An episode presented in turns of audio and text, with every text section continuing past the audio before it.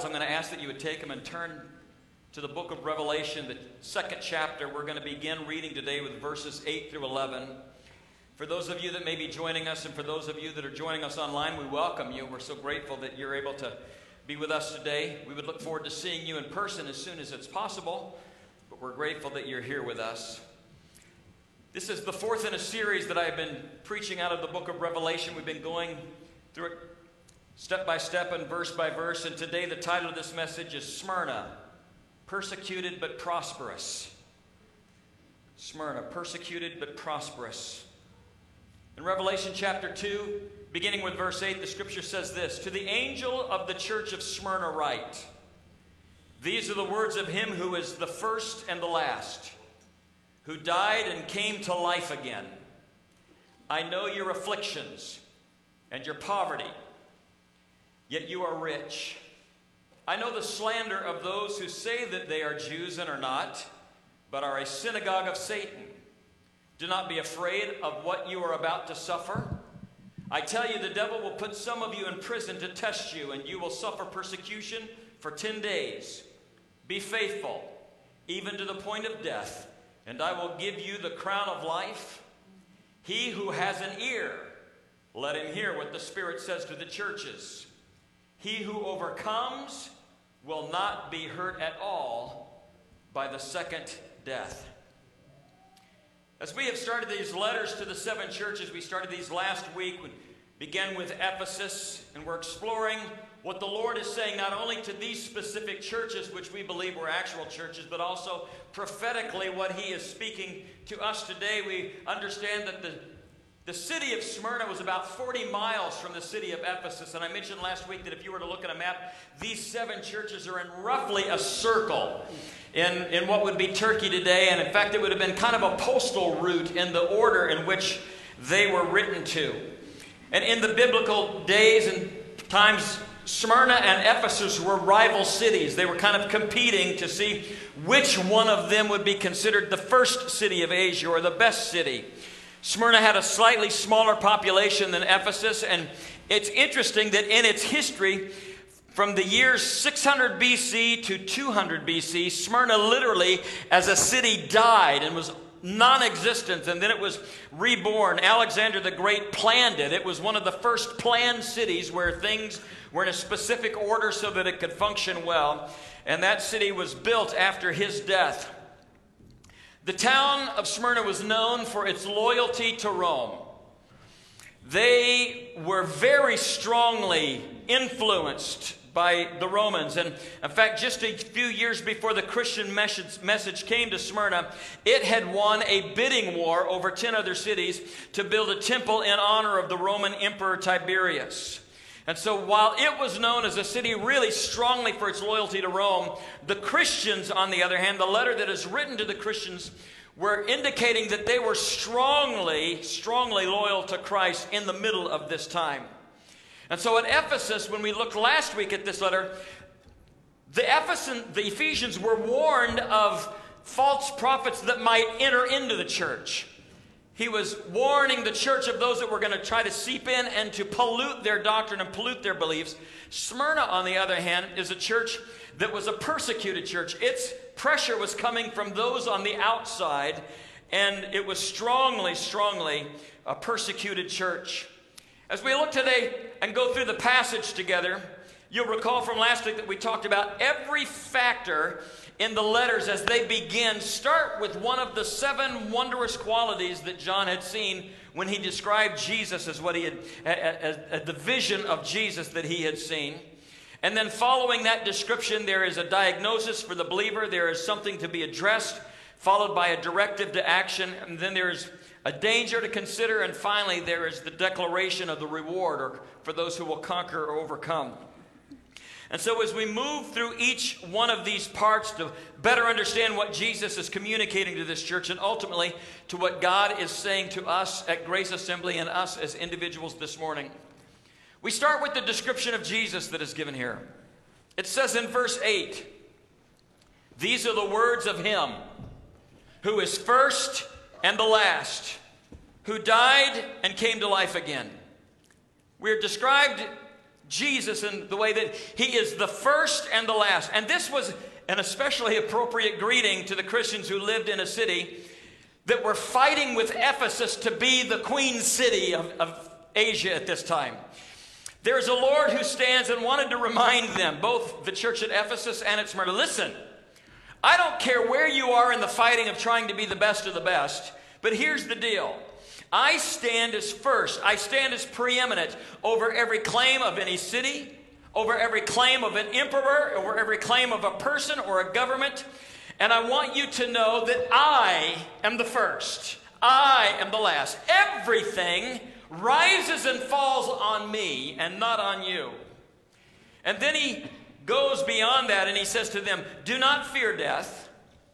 It's not the last. I am the last. Now, this is especially important for a church that is facing persecution when the, the worst thing that could happen to them was that they might be put to death. And he is trying to tell them from the introduction of this letter I am the first and the last. You are somewhere in the middle. Everything else is in my hands, and so there's nothing for you to fear. We look at this and say, why did Jesus introduce this letter and introduce himself to this particular church this way? I think it's this. Oftentimes, as human beings, we get this false image of ourselves. We think that we are the highest order, and that comes because, you know, obviously we live longer lives than bugs and insects and dogs and cats and horses. And so before long, we begin to think that our lifespan is of such that we are the king of this jungle. This earth that we live in, we are the ones that are in charge of this. And I believe that the scripture is trying to remind them from the perspective of God. You may think that you're the king of the jungle. You may think that you have a lifespan that is long. You may think that you take care of everything. But I want you to know from my perspective, I am the first and I am the last. And that you, your whole life, is like a little dot on this immeasurable line of eternity. And from my perspective, I see things differently than you do. Now, we look at this and I recognize that we have kids that go to our church and teenagers and young adults, and I recognize from that perspective, life might seem like a long time. But then you get older. And the older you get, the more you begin to look back on life and you recognize that it travels at incredible pace. In fact, the older you get, the more you begin to recognize, I can't believe uh, you know, I can't believe I used to be that age. It seems like it wasn't very long ago, but life flies by, and those of you that are older than me are all smiling and nodding your head. Because we recognize that our life is just a breath, a vapor in light of eternity. And Jesus is very clearly at the very outset of this letter trying to bring to us an understanding that I see an eternity here of which you are just a dot. Don't you for one minute think that you are the first or the last, because it's me. I am the first, and I am the last. I am the beginning, and I am the end, the Lord says. And then he tells the church not only is he the first and the last, but he says this I am he who died and came to life again. That can be translated from the original Greek this way I became dead and live again. I became dead and live again. Now, you would think that that's appropriate to a town like Smyrna that for 400 years had been a dead town before it was resurrected to life. That meant something to them. When we describe a person and we talk about their lifespan and their life and, and look back in history, such as Lincoln, Abraham Lincoln, for example, we look back and we don't say that he died and lived. We say Lincoln lived and died. There's a natural order to that. But here is Jesus, one unique person in all of history that absolutely flips that order. It said he became dead. In other words, he lived before that. He became dead and then he lives again. And he lives today. And he goes on living. And Jesus wants so to identify this church with his resurrection because he knows what's coming for them. And he knows that in order for them to be able to have a hope in all of this, they're going to need to know that I was dead, but I live again. You have hope regardless of what takes place within your life. And it's a beautiful description that Jesus gives in his introduction because he describes his death as in past tense and his life in present tense. I became dead. I live again and forevermore. And so this is the way he introduces this letter. And then he comes to the diagnosis of the believers. We look in verse 9 as he begins to look at the healthiness or unhealthiness of the church in Smyrna. And he reassures them when he states this I know your afflictions. Some of you may have a translation of the Bible that uses the term tribulation here. And I want you to know that this is not the great tribulation he's speaking of. He's speaking of afflictions, the difficulties of life. I know your afflictions, your tribulation, and your poverty, yet you are rich. I know the slander, which also may mean the blasphemy in which people speak about you, of those who say that you that they are Jews and are not, but are a synagogue of Satan. He knows he's writing to a letter of a church that has maintained loyalty to him in spite of some severe difficulties. In fact, he identifies three of them. First of all, he talks about their afflictions. Interesting thing about this word, the afflictions, is it, it is one, a word that describes a burden that crushes and then while being crushed releases something. So if you were uh, to take a rose, for instance, and you take it and you begin to crush it up, there is in that crushing process the release of a greater fragrance to it than would have been done if you had just smelled it when it was in its original form. And so he's talking about, I know the fact that you are in a situation where you literally are being crushed by those around you, but because I live within you, the fragrance that you are sending out to the world is greater than it would have been had you been left alone. Now, I look at that and I say, frankly, we all pray that we would be a church that would be left alone. But the Lord is saying there's something in the afflictions that you're going through, in that crushing process, that allows the real me to be released in you so that other people recognize he who lives within you is greater than he that lives within the world. And so this tribulation comes from a persecution toward these people. And he says, I understand that. You are sharing with me in the sufferings. And he says, I know your afflictions. And then he reflects on the nature of what's being experienced in that town. He's saying, Church, you need to know that what you are being hit with is being dished out at me. And because you identify with me, you become the target. In other words, they hate you, they persecute you because of me. And so, because of your identification with me, they will be opposed to you. They will always ridicule you. The world you live in will never accept you, and in some cases, the acceptance is far less than in other places. And what he says to them in the middle of this persecution is, I know what you are going through. This fact that this church is going through a turbulent time, a tribulation time, a crushing time, and an affliction leads to the conclusion that as he's writing this letter, he is not interested in getting rid of their persecution. However, he is interested in letting them know that he is with them through it all. I will tell you that this is one of the most difficult letters for us as a church to go through. There are some sermons I can't wait to share with you. There are others I'm going, oh no.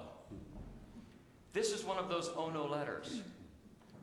Because to the church at Smyrna, you would expect the Lord to say, I know your affliction, and I'm going to stand in the middle of it. I'm going to remove you from that. I'm going to have you escape from that. I'm going to be your protection. But he doesn't say that. He simply says to them, I want you to know that following me is not one of easy believism. Following me is not going to be one of easy escape. I'm not going to simply vaporize all the issues that you're facing. But what he does say is, while escape may not be possible for you, and you may never know the answers of why, what I need you to know in this is, I know what you are going through. I don't know about you, but I've had times in my prayer I'm going, God, you have no idea. Heaven forbid. You don't know what I'm going through. You don't know what I'm thinking. You don't know my pressures. And he's going, I know. I know what's happening. He knows what we go through in one degree or another every bit. The second thing that the church was facing here, not only does he share that he understands their afflictions, but he shares their poverty.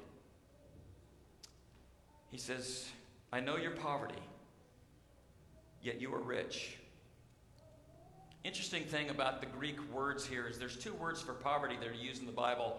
One of them, the best way for us to understand it would be it's like a college student.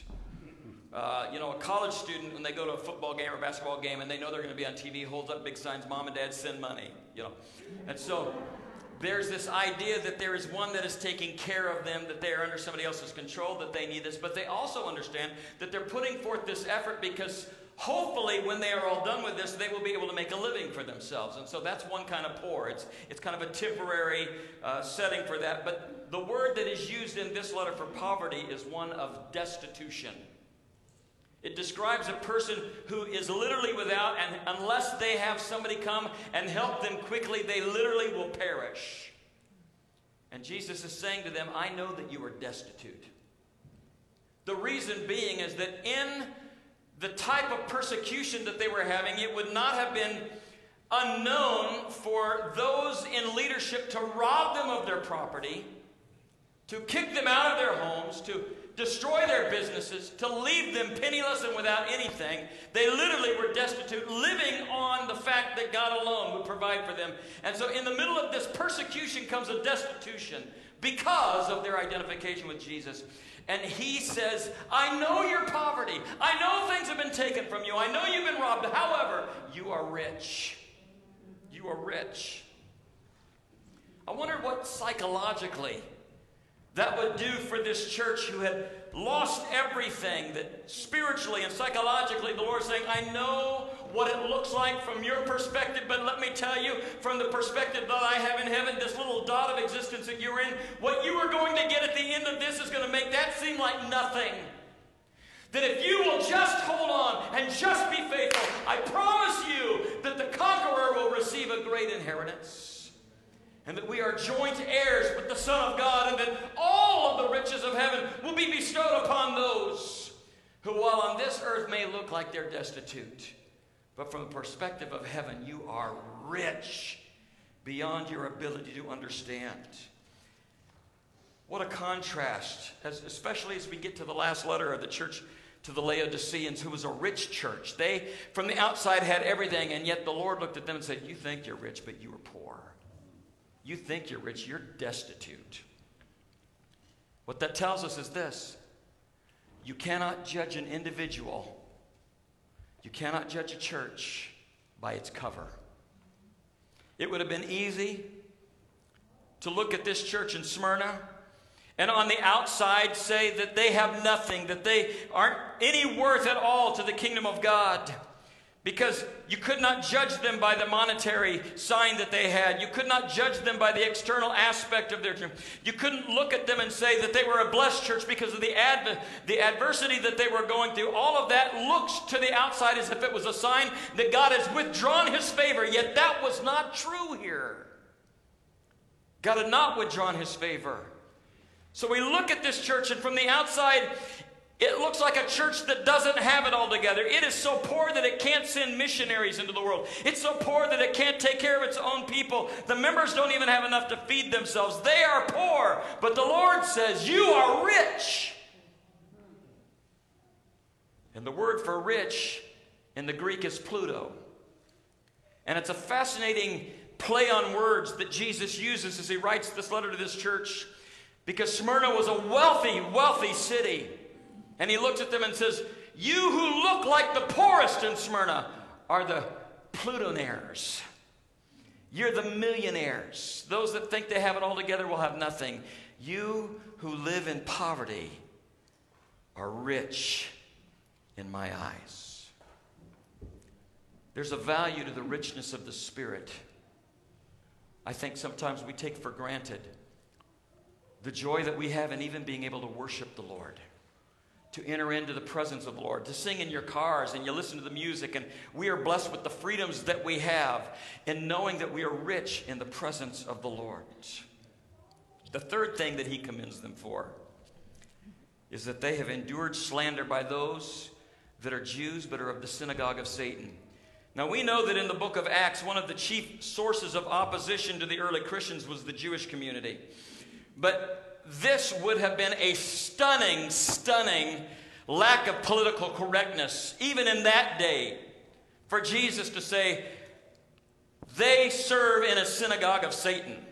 That was an eye opening, unbelievable statement that Jesus makes in accusation against the Jewish people of that time.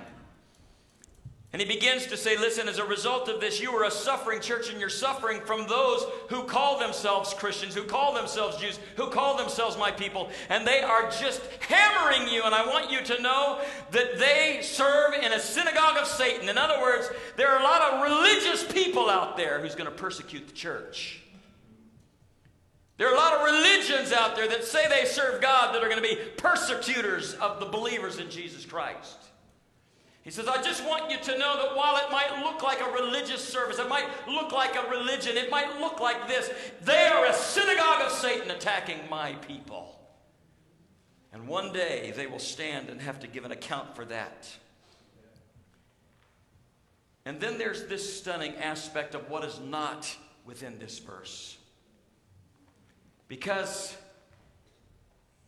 he doesn't tell the church to do anything about it. It would have been nice if they said, I want you to go ahead and go burn down their synagogue. Okay, we can do that. I want you to stand in the street and I want you to fight with them. Okay, we can do that. I will be with you as you just take them over. Okay, we can do that. He doesn't say any of that. He simply says, I know you're slandered. I know you've had everything taken from you. I know your affliction. And he says, I know.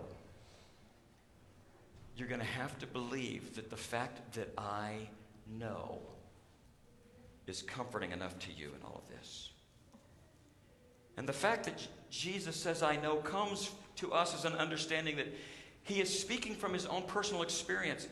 From his experience, he's been slandered. From his experience, he's been poor. From his experience, he's had persecution. And so he himself has passed through this tribulation. He has passed through these things. And so he looks at this church and he goes, I want you to know I know exactly what you're going through. To the Corinthians, he said, I became poor so that you might be rich. In fact, to this very moment, Jesus knows what it's like to be slandered. Millions upon millions upon million times a day across our world, people are taking his name in vain.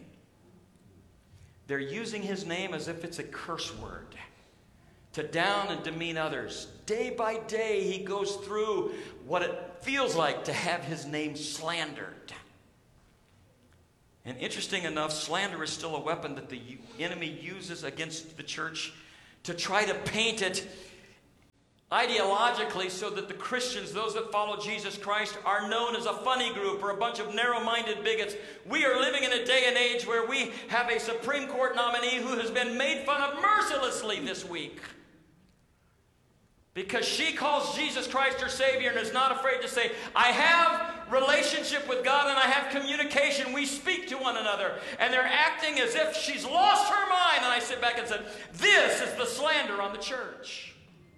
Those that are without have no idea the joy that we have in a relationship with Jesus Christ. And he says, You will be slandered and you will be made fun of, and people will laugh at you and title you things that do not really matter because of me. It's because of me. And he commended them by saying, I know.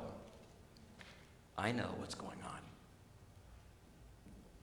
And then we get to this directive to action. In verse 10, I told you that this is not an easy message to preach, and this verse is why. And I'd like you to underline it, not for the fact that it's going to be a huge benefit to you and bless you, but it's an eye opener. To this church that's going through such pain, he says, Do not be afraid of what you are about to suffer. I'm going, really? That's as encouraging as you could get. There's no condemnation of this church. There is no correction to this church, just counsel. do not be afraid of what you are about to suffer. Now, I'm sure in their mind they're going, more, more suffering? Lord, that's your answer to the problems that we're going through? Haven't we gone through enough? We've gone through tribulation and poverty and slander. And you're telling us when we're asking you, Lord, speak to us, and your words to us are, do not be afraid of what you are about to suffer. That's not encouraging. And I begin to think about it. How many of you have had times in your life when you have just been through a grinding season and it feels as if you're barely making it through and you can just begin to see the light at the end of the tunnel. And maybe, maybe you're just about to get your finances in order, or maybe you're just about to get to the place where you're healthy again and everything is about to fall in line. And this bad string of reverses that you've been going through, you can just see the light, and just as you're reaching for it, something happens and you're shoved back farther than you started. And you're overwhelmed with, I can't believe this is happening to me. God, where are you? What's happening? I feel slammed down when I was just about to get there. And the Lord has obviously not taken some of the helpful seminars today to help us get out of adversity. And there are four things that we find in Scripture that there are things that we learn from adversity, things that we learn from suffering. One of them is sometimes we suffer adversity because it's disciplinary. We step out of line with God's will, and there can be a discipline. The Corinthians were warned of this even in their communion. Don't take communion casually. You need to know what's going on because there's a discipline that comes if you do that. Sometimes we go through suffering because it's preventative.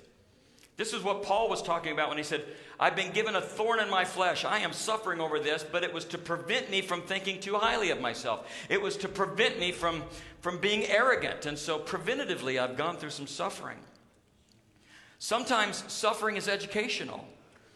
In Hebrews 5 8, it says, The Lord learned obedience through the things he suffered. If he learned obedience, then there are things that we're going to go through that we are going to learn. It's an educational process for us. And then, fourthly, and probably what was most appropriate as it related to this church here, was sometimes suffering is simply associated with your witness. It has to do with this matter where the early Christians were beaten for their faith and they were praising God in spite of it. They were praising Him that they were counted worthy to suffer for the name of Jesus. And I have discovered in my life that it's really easy for me to praise when things are going good.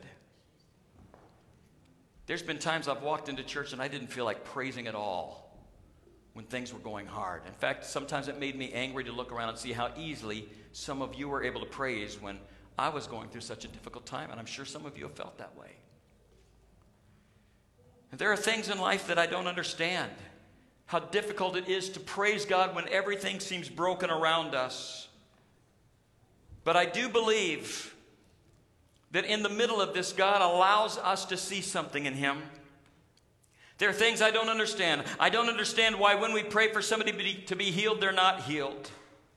But what I have noticed through this is in the middle, sometimes when we are the ones that are suffering. And for those of you that have visited others in the hospital, I know you've been in that situation where you're going in to bless somebody and you walk out of there and you are blessed by them. And you're going, how did that happen? Because somewhere in the middle of their suffering, they said, I am not waving a white flag. I am waving my fist in praise to the Lord because regardless of what I may be going through physically, or what I'm going through spiritually, or what I'm going through in my life, the enemy will not overtake me. I refuse to allow him to enter into the center area of my life, which is linked with God. And so, in the middle of this, I am telling you, enemy, I may be suffering, but you're the loser here because I am staying firm with the Lord, and He will gain victory in this area of my life. And the witness that you carry in the middle of that situation is an incredible testimony to God and all that are watching you in all of that. It says, Though you slay me, yet will I trust And he goes on to say in this verse, I tell you, the devil will put some of you in prison to test you, and you will suffer persecution for 10 days. Be faithful, even to the point of death, and I will give you the crown of life. I will give you the crown of life. I think it's clear here that the Lord is saying we don't need to praise Him for everything because there's a lot of things that may happen that are from the devil, but we can praise Him in everything. And that preposition is an important understand the difference in that. If you're praising God for everything, then you can wind up praising God for things that Satan is doing. But if you praise God in everything, then you can say, God, I recognize that this may not be your exact plan for me right now, but I want you to know that you are the King eternal in my life, and I'm going to praise you because you are working everything out for my good because I belong to you. And so he's saying to this church, the devil is going to throw you in prison. I did not do this to you. The devil is going to throw you in prison. And Satan means the accuser of the brethren, the adversary. The name devil means deceiver. All of his personality is at work against this poor church in Smyrna. And he said, You're going to be thrown in prison. But you need to understand that it's just going to be for a short time. And there's the number that is given to us is 10 days. Now, there's a lot of different numbers in Revelation. I really believe that this doesn't necessarily mean 10, 24 hour periods as much as it means that it's going to be for a short time. This, this season is not going to last for long, is what he's telling them. For a short time. And then in the middle of that, he said, if you will just remain faithful, even because when you're in prison, they are awaiting trial. And the sentence for that trial could very well mean death because they would not give up their faith in Jesus Christ. He said, If you will remain faithful even to the point of death, what you need to know is that you will never have to experience a second death.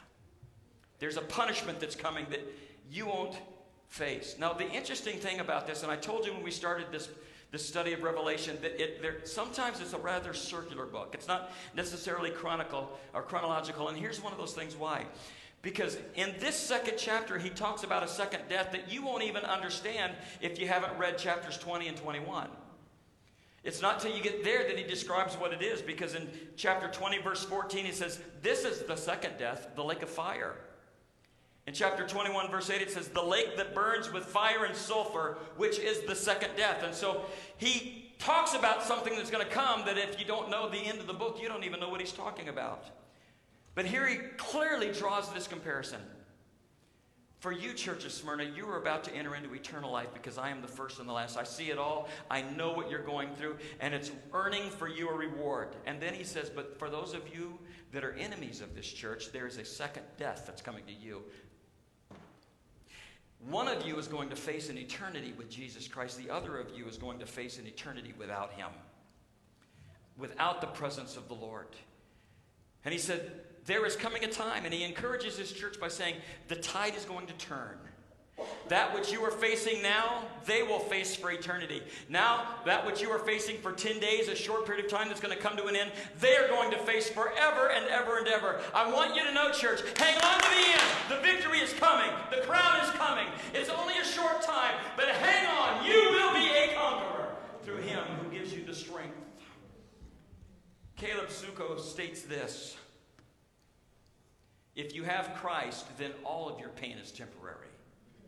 If you don't, then all of your pleasure is temporary. Kim, would you please come and prepare yourself as we get ready for communion? There's a reminder that he gives to the church in this. In this very short letter to Smyrna, he said, He says, I want you to know something. I'm, I'm warning you ahead of the fight. He says, There's some facts that you need to know before you get into the fight.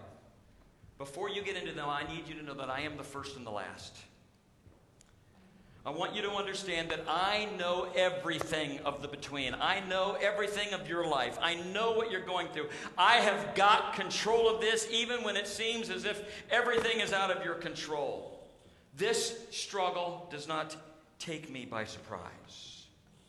So keep your footing firm on me.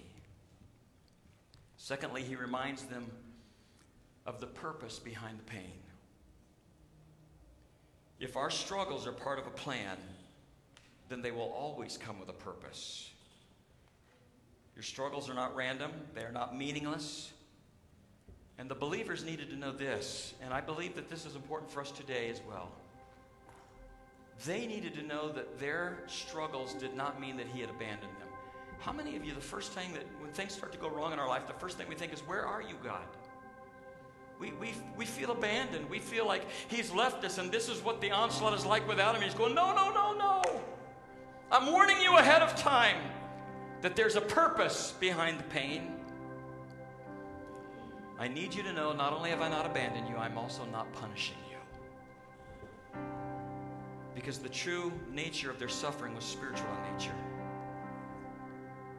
The third thing that he says is he reminds them of the crown behind the cross. There's two words for crown in the New Testament. One of them is the crown that a ruler would wear. That is not the crown that he talks about here. He says this is a victor's crown. The crown that you're going to get when you endure hardship and suffering is one that goes to the winner of the race. And here's, here's the sobering part of this letter the Lord offers no earthly solution to their suffering. He doesn't promise to take away their difficulties, and that's why this is such a hard letter. He doesn't promise to magically materialize and answer all their needs. His promise to this church, as it is many times to all of us who are believers, is this Will you remain faithful to my mission even when it's not easy? There's an interesting thing that takes place in Scripture in the last days. that says there's going to be an outpouring of His Holy Spirit upon all flesh. Simultaneously, the love of many will grow cold.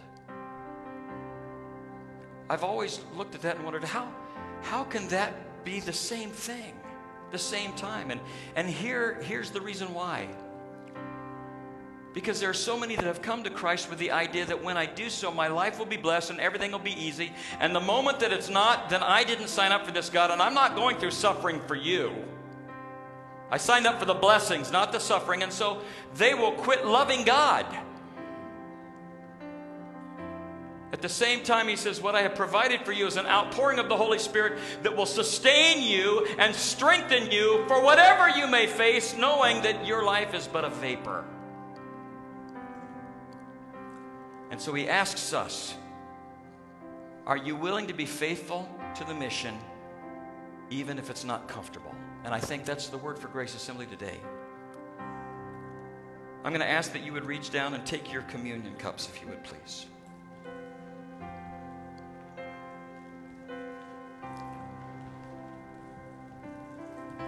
I don't believe that martyrdom is facing us in the next month or in the next year in America.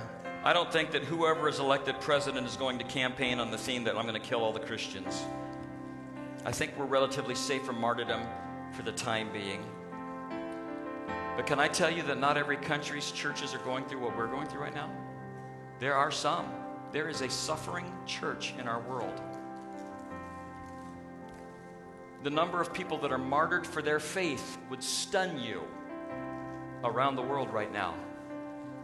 I was in a conversation with a pastor this week, and he said, Do you realize? He says, We have some churches that believe they're in the middle of the tribulation right now in other countries because of the cost that it takes for them to stand up for Jesus Christ. How does be faithful unto death relate to us then? We might say in our lives, you know, Lord, I want to remain faithful even when it gets difficult, but are we faithful unto death? Are we willing to be faithful though it costs? Because this beautiful letter, it's a strange letter, but it comes to us. And we hear so many, so many voices talking to us about what success looks like and, and prosperity looks like and our well being in an air conditioned life. But here is a word that comes to us at Grace Assembly today. And the word is this Are you willing to serve me even if it makes you uncomfortable? Are you willing to serve me even if it's inconvenient? So here's the question I ask as we prepare ourselves for communion Is Jesus more important than your comfort? Is Jesus more important than your comfort? A few years ago, I had a chance to speak in a communist country, and I was speaking to one of the pastors who had literally scars all over his hands and his arms and his back from being imprisoned for preaching the gospel of Jesus Christ, where the guards would literally come and put their cigarettes out on his skin. Scars all over. And I was getting ready to speak to them. And I just simply said, How? How do you do it? And tears running down his face, he said, I count it an honor for the cause of the Lord Jesus Christ to be able to proclaim his name and suffer even a little bit of what he has suffered for me. And I came back home to a wonderful life, knowing what I have left them there, thinking, Lord, we don't know anything about what it means to be a suffering church. That's why we pray for a suffering church. And I believe that's why Jesus is asking us to keep his mission. Will you stay faithful even if your comfort is at stake? And we can sit here right now and come up with really easy answers, but let me tell you something. I'm grieved at how little money most born again Christians give to the mission of Jesus Christ in America. Those who call themselves followers of Jesus Christ, on average, give less than 2% of their income to the cause of Jesus Christ. My comfort is more important than his mission. I'm grieved at how difficult it is to recruit a volunteer for just a couple of hours once a week to help, whether it be in nursery or, or children's ministry or ushering or, or helping here. Because why? Because my convenience is more important than the mission of Jesus Christ. We're talking about a suffering church, but I won't give up a couple of hours. I worry about how comfort has affected the way that we view everything in our environment when the Lord is saying, Would you be willing to engage in my mission even if it costs you? Or will the love that you have for me grow cold because that's not what you thought serving Jesus was all about?